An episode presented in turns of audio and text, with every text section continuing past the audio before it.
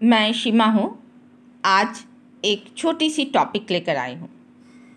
Topic is everything happens in its season a calamity that appears today will sooner or later disappear after all nothing that belongs to this world or happens here is everlasting a person who is exceptionally cruel today may later on due to some serious circumstances, be moved to kindness. If I remain in a stage of patience, it helps me to understand why events were delayed and to avoid making the same mistakes in the future. If I am too anxious for the result of something to come about, it is just like trying to eat unripe fruit. Time will change me and everything around me, but I cannot change time. So, why get myself upset and annoyed? The question is there why get myself upset and annoyed?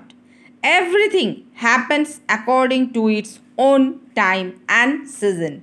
I cannot hope to pick mangoes out of season when the tree has not even flowered. But there is much enjoyment in tasting the first fruit of the season. Am I so arrogant that I feel everything and everyone else must fit into my timetable? Am I so arrogant and that I feel everything and everyone else must fit into my timetable?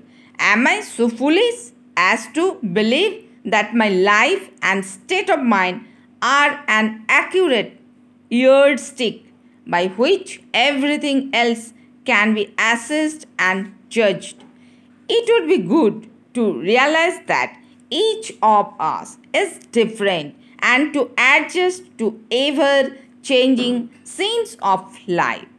It would be good to realize that each of us is different and to adjust to ever changing scenes of life.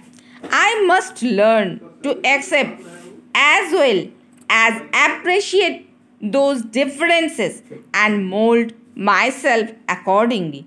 I must learn to accept as well as appreciate those differences and mold myself accordingly. Thank you, friend, and follow this nature's rule. Thank you. Have a nice day.